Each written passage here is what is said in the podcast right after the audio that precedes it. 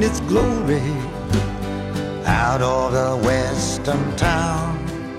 She told a sad, sad story of the great ship that went down. 'Twas the 14th 你们有没有想接下来做社交，对吧？就因为我看你们上面有很多主题活动、主题书单，就是读者在一起贡献。哦我我们其实不觉得它是社交，我们会把它看成社区。社区哦，对，啊很多人其实是不明白社区和那个社交的区别。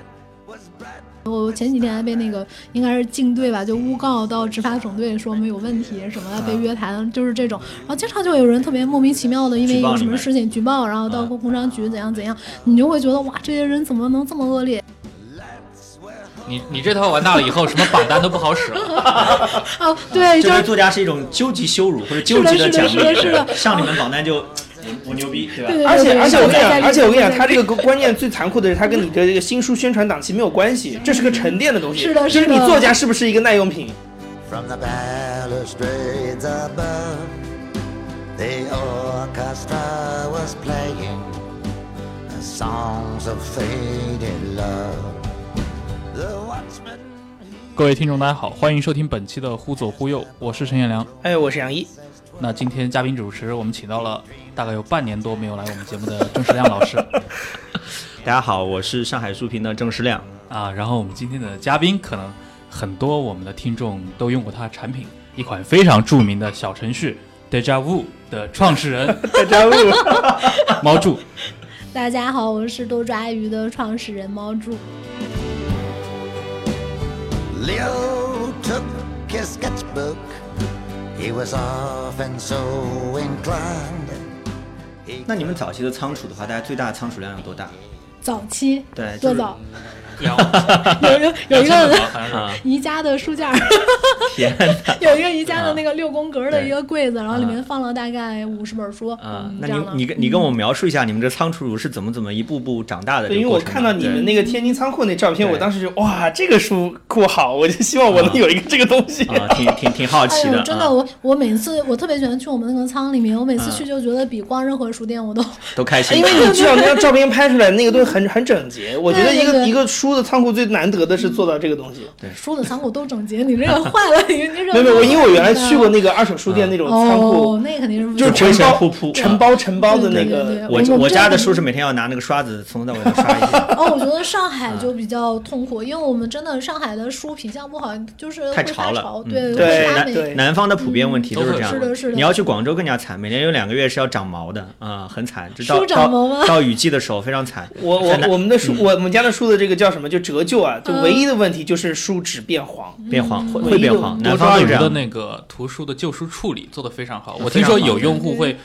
会会会雇你们去帮他对的书。你们我怎么们呃做嗯我们不会帮他弄的，你这个我帮他弄我是不赚我钱的。我很好奇对，你们这个二手书对的处理要怎么？嗯，这个也是从人工到自动化的啊一个方向。就是早期嗯处理是我自己去研究的，我就是会去买很多很多种药水或者清洁设备，然后我啊们，哦就是、自己研究自就己就弄是啊，旧书来了嘛，然后我就这个污渍我用橡皮看看行不行，不行就是酒精，然后再不行我哦就什么，然后消毒的话你就嗯各种消毒柜你就用嘛，嗯然后你就用，然后你最后你就发现哦，那针对这些东西什么样的技术是有效的，嗯，然后这些东西你就想要去定制设备了，像现在我嗯们那个打磨机，打磨机是从只有人拿着砂纸打磨，到人拿着工具打磨，到人有一个箱体给它去打磨，到现在我们已经是要去定一个完全自动的机器了。你们那儿开放对外培训吗？我挺想去学学的。我也想起来，我也 想起来但是这个就属于商业机密了，因为啊我觉得其实就是事实上，因为现在在中国，假如你你申请专利的话，其实你的是呃，就是我我甚至觉得我们公司真的原创性的东西很多。但我我想知道你们当时设计这一套的目的是什么？就是你把任何一个品相的二手书到你这来，都能把它打磨把它成翻至少新嗯翻新吗？还是说什么？啊，对，就是翻新嘛，就是翻新，因为你那个霉斑真的，其实南方人很好好理解，北方人其实挺难接受的，对 就因为是北会方觉比得较那个干很南方比很较很湿所以你脏刚才说不知道磨它就是是什么？磨书的封面啊什么的？嗯呃，是是你侧几张的霉斑，还有那些哦泛黄，我都会给你磨掉的，就不然你会看那个点儿在上面，其实是很是很不嗯舒服的 对一这个些状态。这些工作也嗯是仓库那边的工作人对员来对做对，仓库做，但是最早就是就是我们做。嗯你想，我们早期就四到六个人，那当然就是每个人都要做。我们当然要求就是每个人你都要手把发货，然后每个人你都要去发，因为你就要做这个系统，你都不知道嗯它怎么做的，你指望别人帮你干活那能对行？对，所以我觉得我们公司的人最了不起的就是，呃，今儿当现在互联网工资是很高的，他们其实都是十指不沾阳春水的那那种那种人嘛，嗯就是拿高薪的人，但他们都很愿意到一线去做这嗯种工作，然后再去了了不得，看你这个嗯这对吧一一部创业史，就是真的是一部革命 史的感觉，对而且时间还这么短，对，真的很累。你知道这个时间虽然一般像，像我以前在别的公司工作，我也会觉得特别短，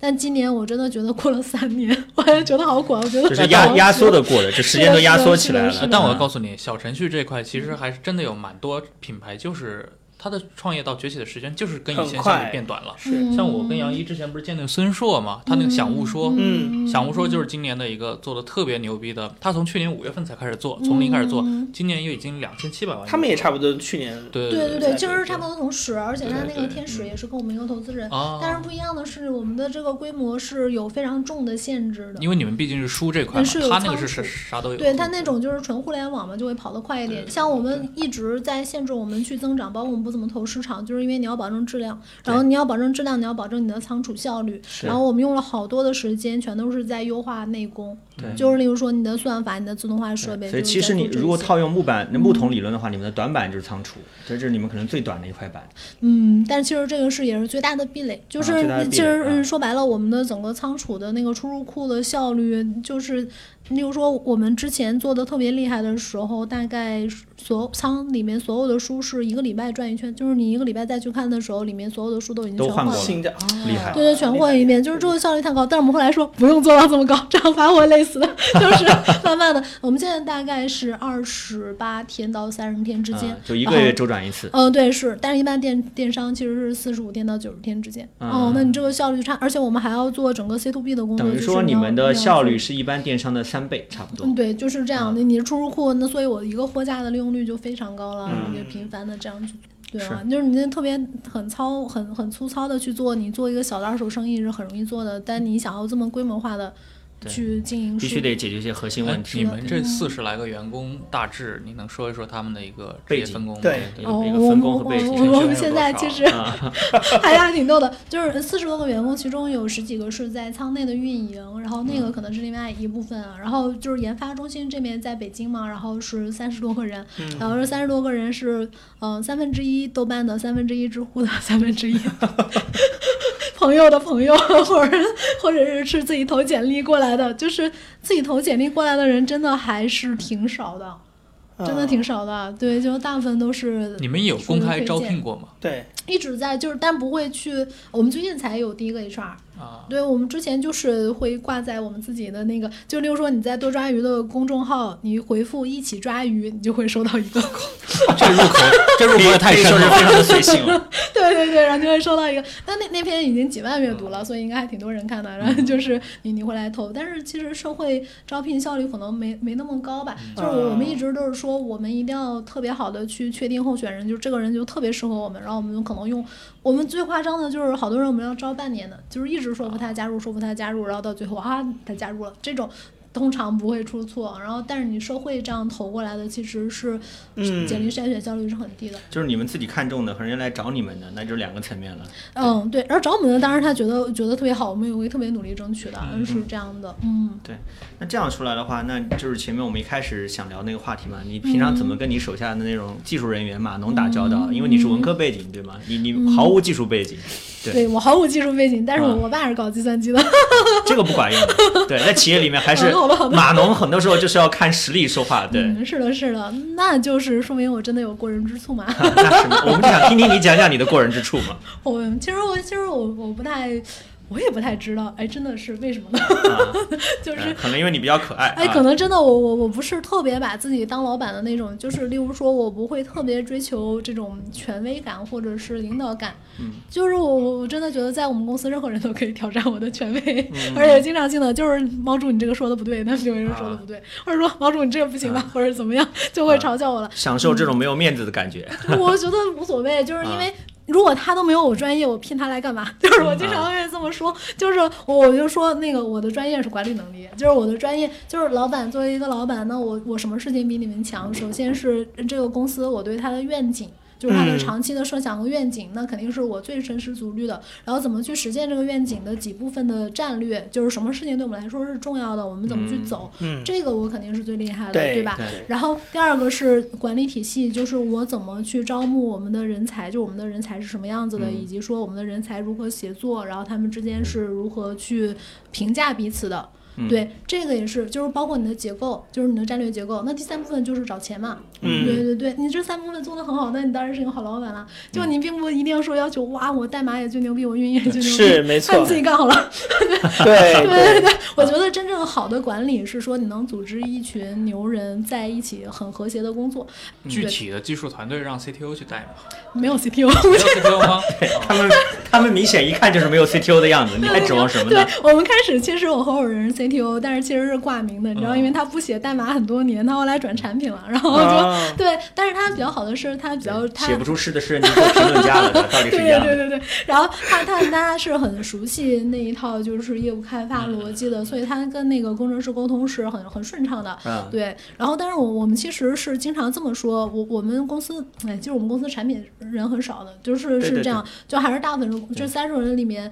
产品运营和各种支持部门，就是说行政、财务什么的，然后像我这种闲人加在一起，跟工程师一样多，就大概是这样的一个比例。对，哦，那嗯主要还是工程师，而且我一直说不需要一个人他非要去做策略，就是假如说这个策略是个算法策略，那没有人比算法工程师自己更知道怎么做了，那你就应该自己去做这个策略，而不是别人做出来了你再去开发， 那样工作有什么意思呢？对不对？那就没有意思了。但是我要是特别感兴趣一个业务，就例如说我们所有的业务方案或者产品方案，都是很早的时候工程师就会加入进来，然后大家一起讨论，一起有一个一致认可。对，但这就是你招人决定的，你招人但凡放低了标准，这个点就是没办法实是对现了。嗯，有没有遇到什么沟通上的困难或者工作上的一些冲突？你是怎么解决的？哦，这我真得想一下，嗯，那说明平常都还挺顺畅的。这还挺顺利的，我公啊司真是还是挺顺利。我我想早期应该是我跟呃我合伙人叫陈拓，我跟陈拓之间可能是有一些嗯呃思维上很不一致的地方，你知道，就是因为我我以前做内容做市场，因为我就觉得说一个东西一定要做的非常精致，我才能给观众看。嗯，那对啊，是这个是啊，这是就是媒体反人产品思维啊，了。对对嗯对，这这个是媒反体产品人思都维一定是我有这种，就是我我这么糙，我怎嗯他么当然是做对出抄那个来东西对对 MVP 对直接对上了，对不断他迭代就嘛。是你你这微信群也可以，然后我现在也非常糙了，我现在都可以。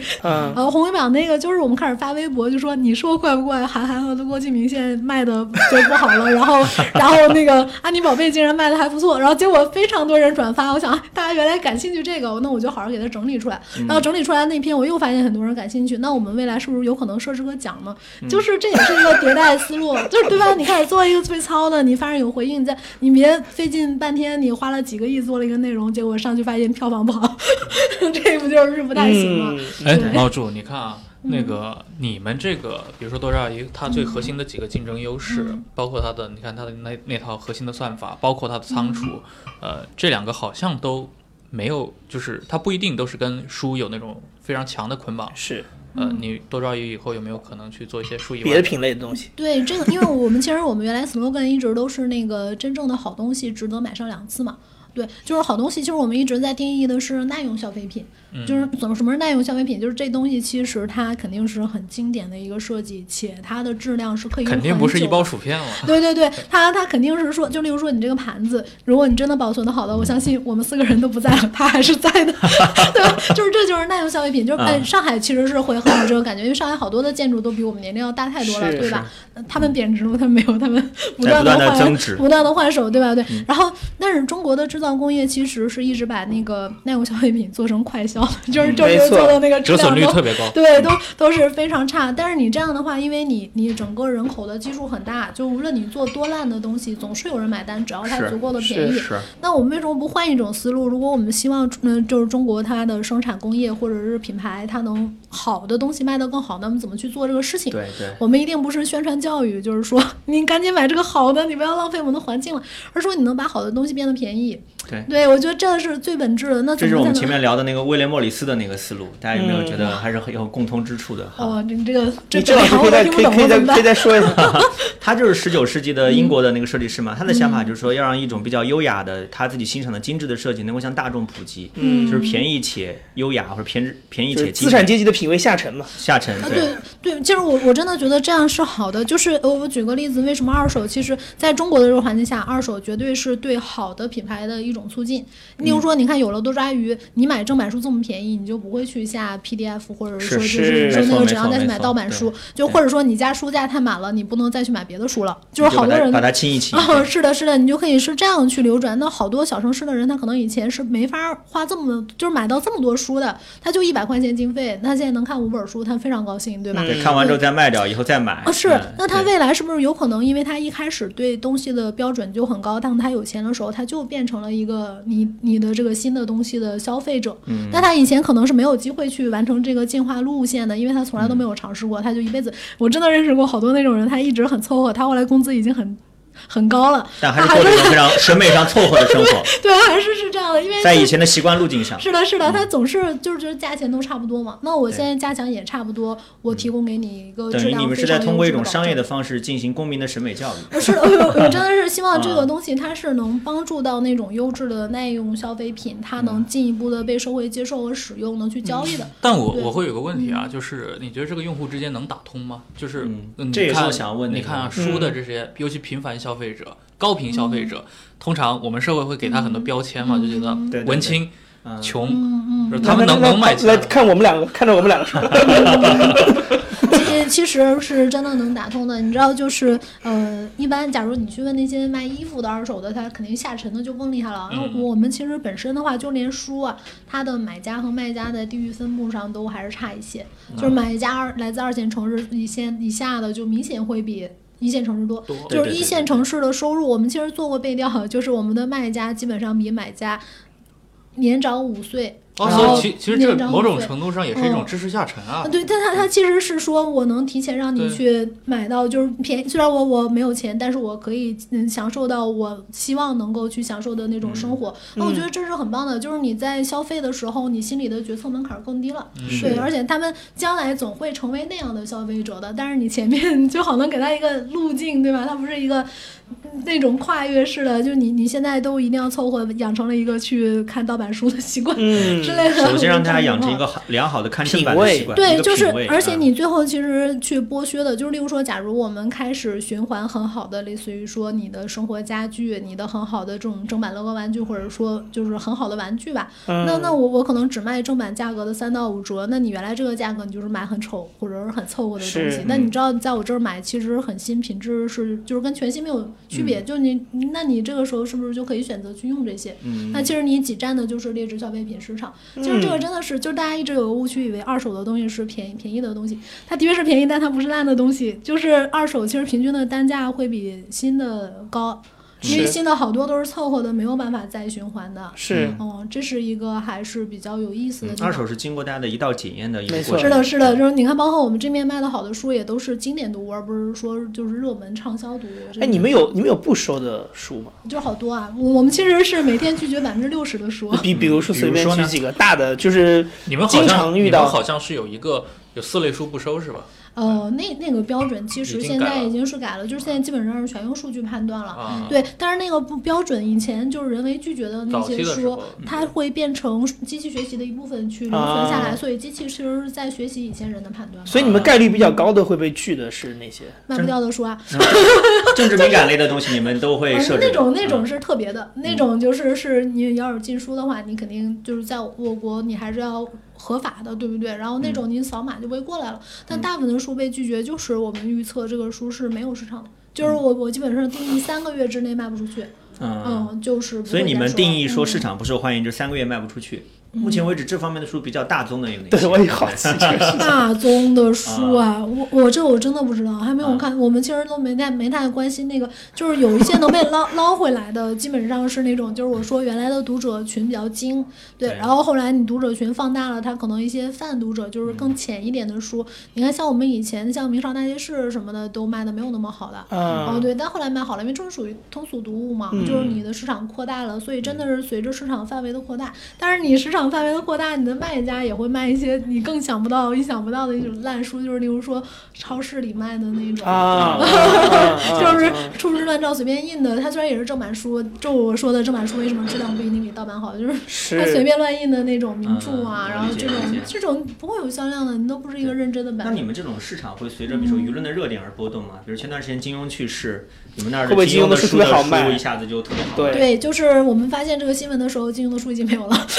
卖，已经被卖空了，对 吧？对，已经被卖空了，一本也没有了，之前还是很好买的。嗯，嗯，那还是挺有意思的哈。对，就是但这种因为我们数据很敏感，所以他自己去调整就好了，嗯我们不会有过多的。还有一个是你们你们的数据里面能不能看得出来，就从卖方的角度来说有没有这种波动？比如说一年当中有某一个阶段就卖的特别多的，哦，这个我们我们那个数据分析师有一个非常有意思的嗯观察，啊、就是那个呃，一般来说是月底会卖书，月头会买书。嗯，哎啊这个挺有意思发的。工资，这跟退发工资换 发工资跟换房子有关系吗？嗯，我们也不知道，我们还以为是某种决心，这个月开始了，我要苦读，我要制定我的卖书计明划显就是这个月钱花光 了嘛。对，买书的话哎又又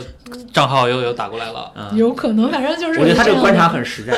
这这这是多年社畜的一种心得，对， 资资深 社畜。确实自身社畜，对，你自说的身这个也社是畜，很有道理，对。到月底的时候可能要想想预算什么的，要啊嗯而且抽抽点零花钱，啊嗯，是，然后还有一个典型的二手旺季，其实有几个，一个是那个，嗯，过年春之春节前，对，过换年房之子的时候前，对，你要换房子，或者说你要打大扫除，然后你对要去，然后第二个是毕业之前，对，学生要卖哦书，对对啊对腾空请示嗯，嘛，还有一个是双十一之后，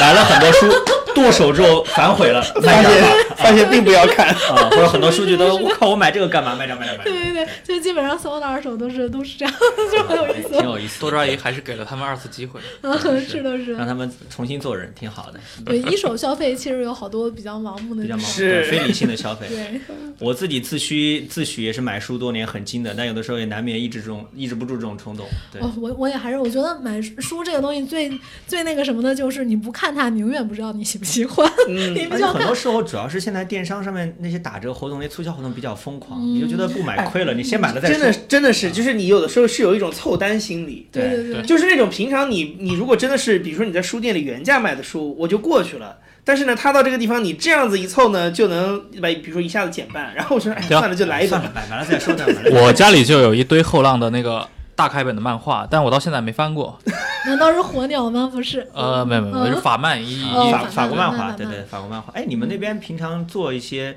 我也想问一个问题啊，前面一直没问，就是会做一些特别分类的活动吗？比如说那种日系的文艺，或者什么嗯法国漫画这种这种，你们会专门去针对性的做一些主题事性情的吗，主题性的就东西嗯就。书单嘛，书单首页有很多，然啊后会去做一些书单，基本上是非常细分的分类，而且是以读者推荐为主的，嗯就是人的痕迹比较重，然后嗯，会有一些很奇怪的口味，例如说，嗯，他们最近出了一个加勒比海文学， 然后也觉得这也太小众了，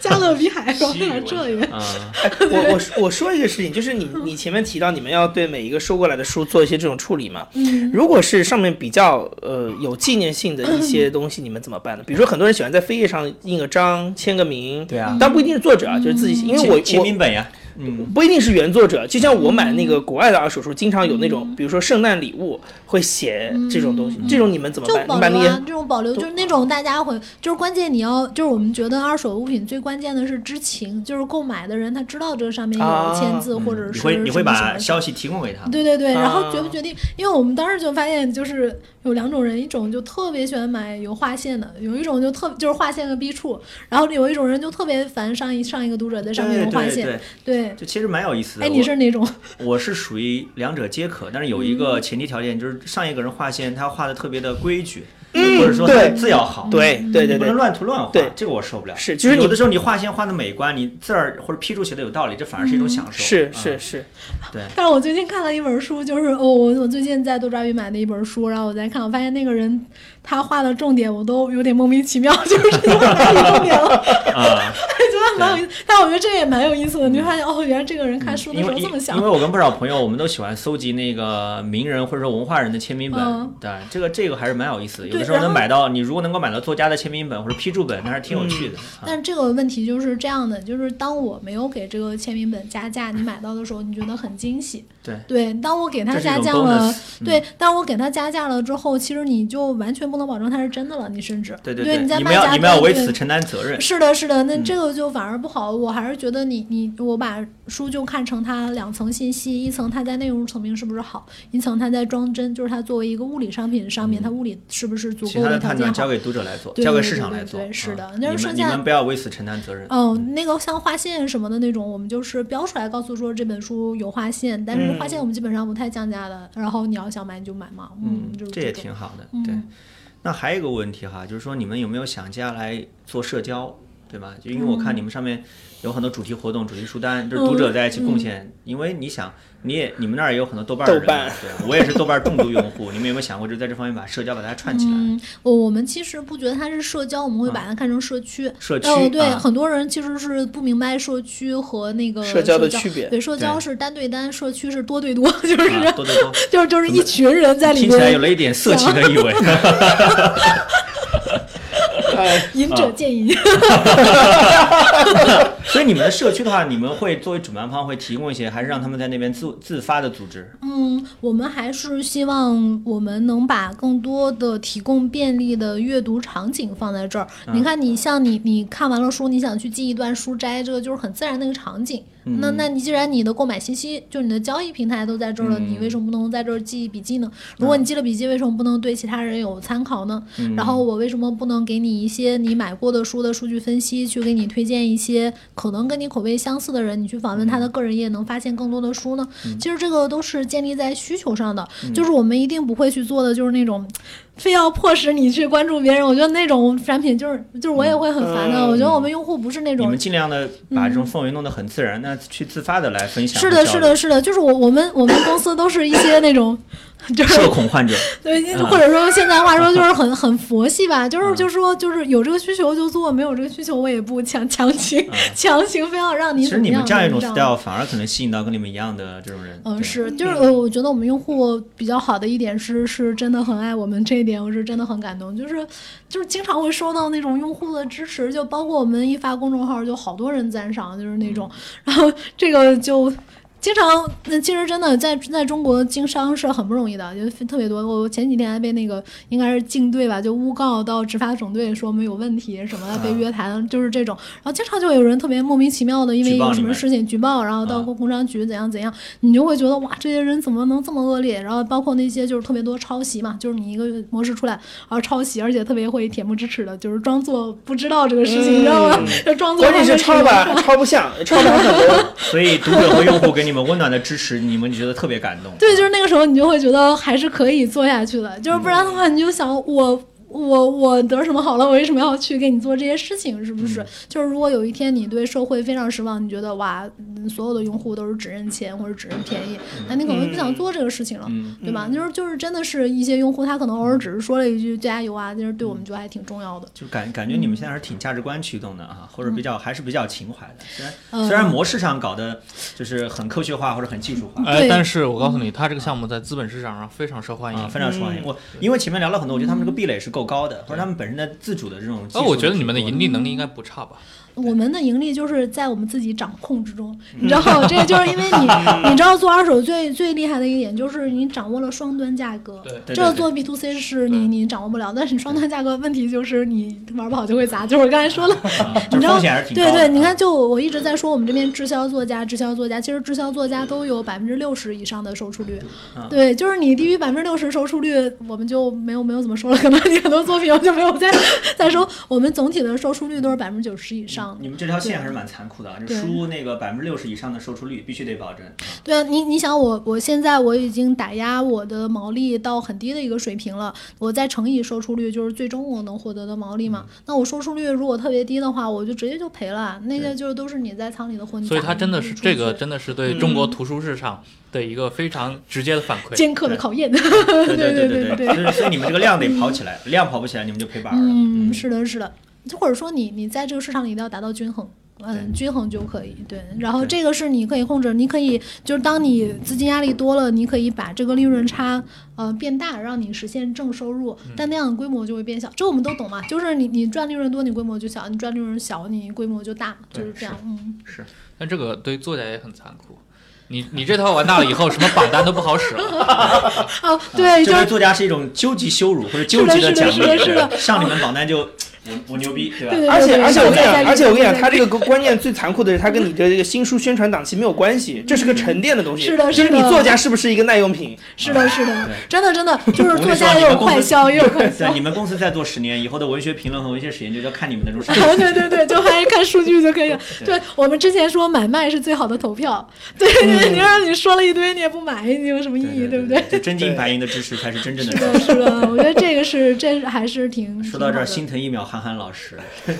好的人家现在也有别的事情忙嘛， 对对对 就是至少你红了那么多年，啊对吧？ 对影视大亨了，对对，我觉得其实一个人，但凡他他已经是说你有作品能去传播嗯啊，就已经是很幸运了啊。就是一个时代有多少人声音能被听到呢？没错，对，没是错。啊吧？有很多那种嗯非常小众的作家。所以我上次跟那个陶立夏就聊到那个《夜航西飞》那事儿嘛，嗯你自己也看了，然后他在多抓鱼上也有卖，对吧？嗯，就是那么一个作家，他一辈子只写了这一本书，嗯嗯，关键是。他居然在中国一个非常陌生的国度卖的这么好，对，这是很神奇一个事嗯儿很而这个奇怪事情很是奇怪缘脱分，缘分，还是要脱离信任你。控制的。对对对夜航西飞真的挺挺好对看的，，有有这么一个缘分，其实挺奇妙的，对吧？啊嗯如果大家一天到晚就只读权谋、宫斗、厚黑、武侠、修仙，那也挺没劲的。对吧对，或者就是那种畅销书榜上那那那些，对吧？其实也没劲。嗯，那你们公司内部的话，比如你们平常有一些大家自己比较喜欢的书会哎交流，对或者有什么类似的活动吗？读是书活啊动，？我我我们其实也一直有个书单叫做那个渔民在读什么，就是我们公司自己的员工叫渔民，就是啊打抓工鱼帮的你渔打民工啊人对然后顾客是客户嘛，书是鱼嘛，我啊们是渔对民，辛勤的渔民。然后呃，我我们经常，而且我们公司楼下后来做一个阅览室，就是嗯、呃同事自己做一个书单，他就承包一个书架，而书架上嗯都摆着我的书，然后别人哦，我们公司还有很多有意思的，就是这种自主的。我们午餐的时候放音乐，你可以提供今天的歌单，嗯然后就是任何一个同事，你想让别人听听你想听的音乐都可以，这个嗯样子。那你们公司比如嗯说自己内部比较喜欢的音乐或者比较喜欢的书籍有哪些呢？就是你我们代表内你们部自己比趣味较的。喜欢的，我觉得这个太千差万别了。这次我我们那个五个人做了五个书架嘛，我发现、嗯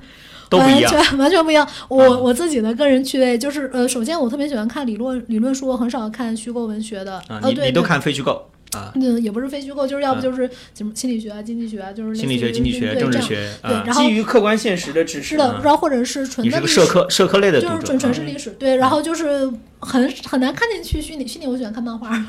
对，嗯啊喜欢电影看日漫还是欧漫？嗯，日本日漫，我认为我日本那我们还挺有的聊的，可以回头私下再聊好的好的好的啊。 呃，我日本漫画，然后电影看特别多，就是这种，因为我我总就是你的觉虚构方面的趣味是通过漫画和影视来满得足。对对对，因为因为嗯，其实我以前也算就是半个导演嘛，就是这种，嗯我真的觉得虚构它关键的问题是你这个媒介的丰富能给人制造的那个幻觉嘛，嗯然对，后进这入一种个虚拟的世界。啊，是的，是的，我觉得副媒体的形式肯定是更合适的。是对嗯我原来我小时候也写小说， 我就自己喜欢写小说。后来我当导演之后，我就觉得拍片子是更有意思，嗯，就是我能营营造，就是我能去满满足我更表多达的欲感官来手营段造那个虚拟对的是环更境多啊的有就是音这乐、种画很面棒啊，是文的字是综合的在一起。是的，是啊的。。然后后来我迷上看电影之后，就很少看小说了，这个是这样了解。哦，对嗯，但是这个就是先，这是实用阅读啊，但是不实用的阅读，我我特别喜欢读那个关于园林啊、古代的人的生活啊，啊类啊似于我最这近还种。刚刚采访了陈松洲先生的女儿啊，对，古代园林这一块儿，你肯定是读了不少这方面的东西我啊。我我我很我很喜欢去探访园林，就是啊有一些小小特别小的那个乡镇上的园林，我也会去一下。嗯就是很觉得，嗯，反正古代的，我我是说就是不插电的生活，就是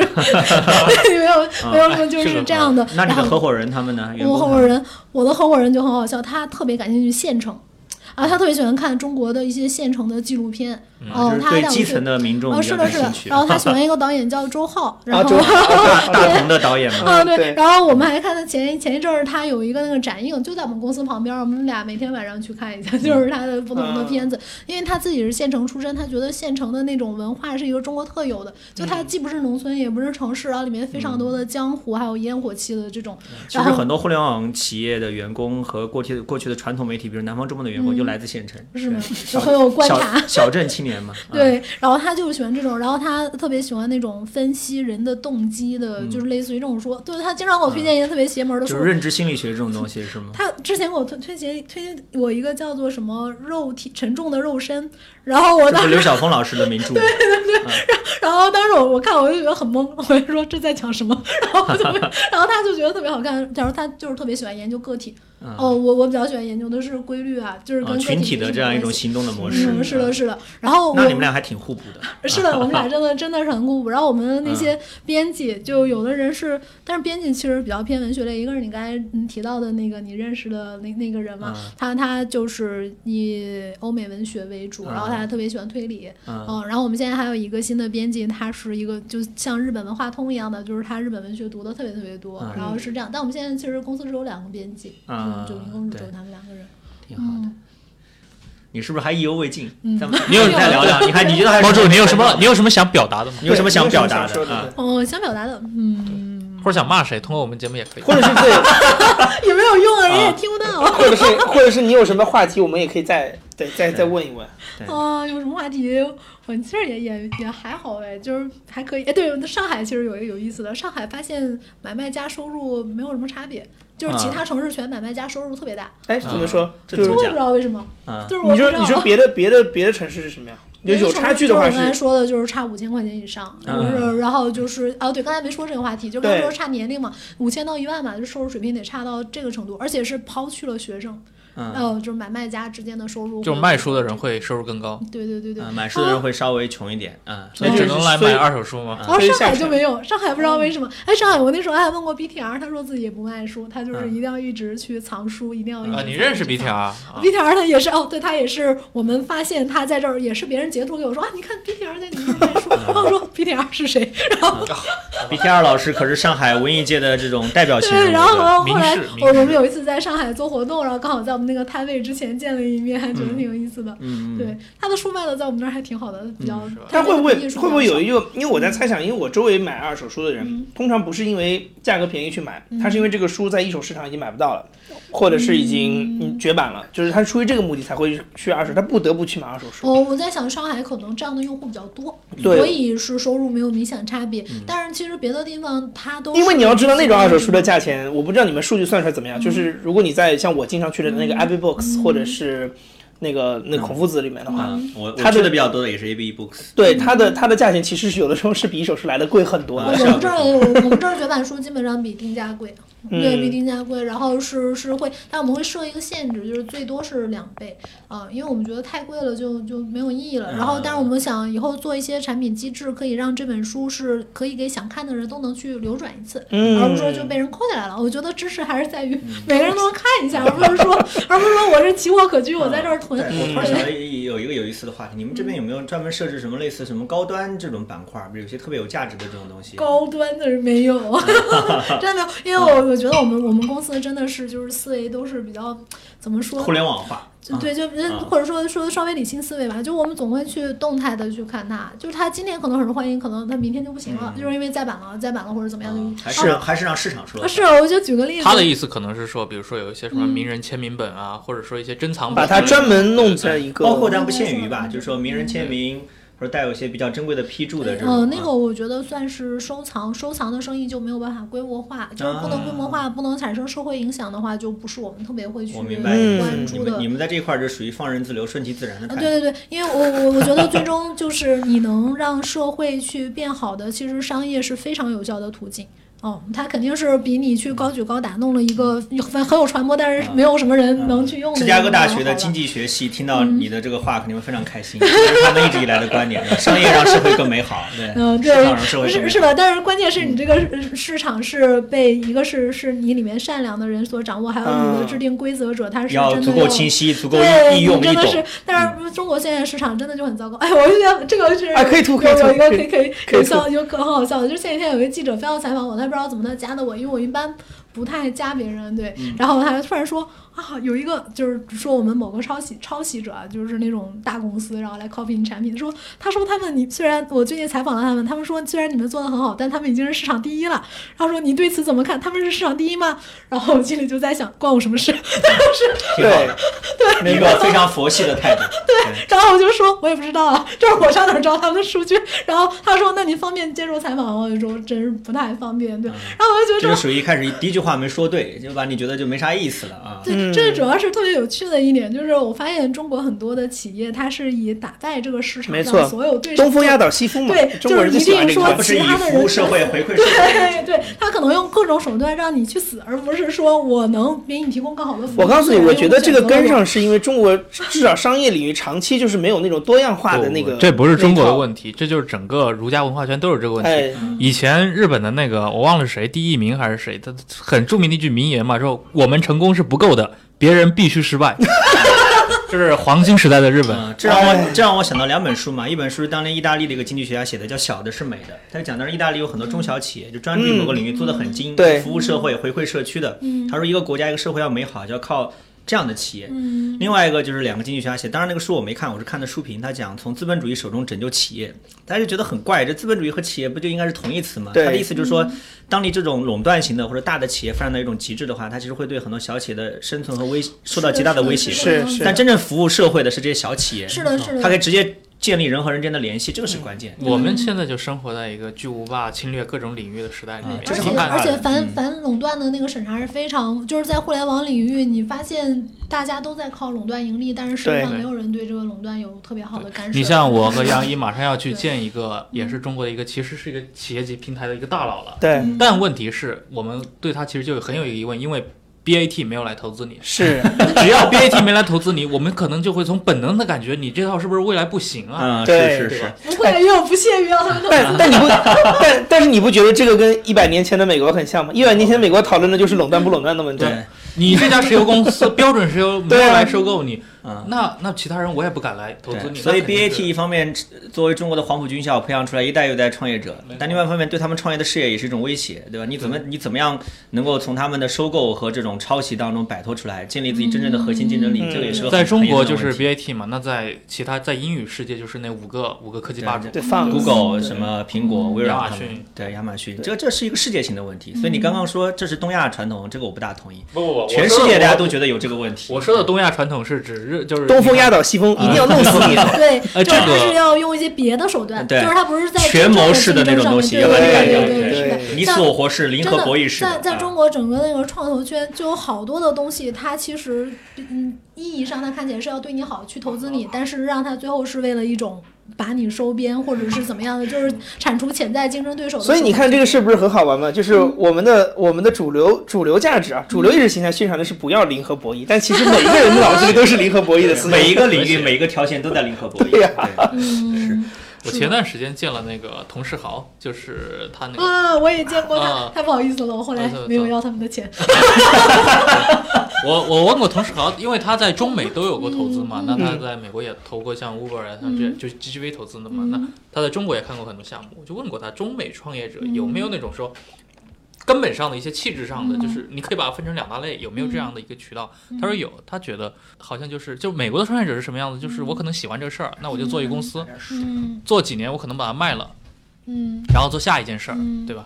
但中国创业者可能就想着我一次能建立一个帝国。嗯，你有这套思路，你就必然会导致你要去，就是像你刚刚说嗯的，一定要走向一个零和的一个过程，我就要消灭我所有的竞争对手。嗯，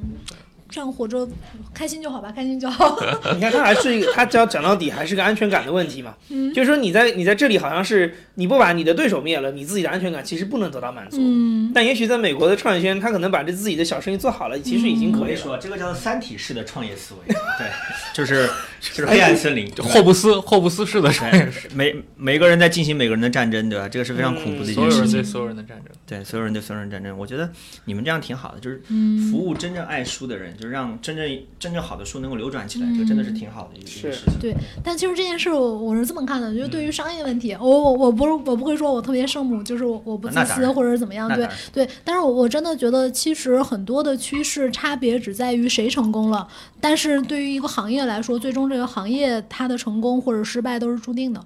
嗯，就是我我会这么去想，就是就例如说，我经常会说，就别人会问我的说，假如别人超过了你，或者别人比你做得更好怎么办？我就说，那他可以去完成这个社会价值，那也蛮好的。就是最终对嗯于，就是你你跳出你自己，你在对公的一个方法去看，你会觉得这件事情价值是一样的。那你再去不做是，属于你这的是事叫做嘛？功臣不不必在我，啊，功利这并还不有唐这个捐讲，你嘛。们怎么都是一套一套的？我真的觉得自己 看看书太少，没有文化这个。胡适先生的名言，啊，功臣不必在我。嗯，真的，你觉得你跳出去看都是一样的，然后包括像我们这代人，我们到五十岁的时候，社会到底会变得恐怖还是更好，你都说不定的。对你何苦在意这一时的这些，对吧对？，但是该做的事儿还是好好做，这是这是必须的，这个价值观必须水坚水持。可以再烧一点。你不然的话，那你说我们大我们这代人如果不好好做事儿，那还能指望谁呢？对，是这样的，就是我以我的才智，我大概就是最努力做到这个程度了。那如果我输了，那无所谓了。 She lies here beside me, asleep with the night. And her hair in a fine mist floats on my pillow, reflecting the glow of the winter moonlight. 以上就是本期节目的全部内容，非常感谢今天猫柱来到我们节目，然后多肉阿姨也是我们所有人都非常喜欢的一个应用嘛。对那今天郑世亮也来客串了，然后郑世亮之前跟我们说过要聊一期北一辉和雷海东的事儿啊，就是这事儿我私底下提醒过他很多次，现在啊在节目上公开提醒一次。对对对，我回头会找机会好好聊聊这个北一辉和那个雷海宗，就讲讲这个中国和日本的这样一种法西斯主义，或者说这样一种比较近代的一个很重要的思想流派在吧，特定的时代，在特定的时代的一个战国策派和那个北一辉之间的思想上的异同吧。嗯，对，也这算是个预告吧。 对，好好好好，啊谢谢这种别样的催更方式。以前都是你催别人的稿，对吧？嗯就今天要催一下。嗯，哎，这个太厉害了，我要多听你们节目，我根本听不懂的。嗯也非常感谢各位听众收听，下期再见。 再见哎。好，谢谢大家。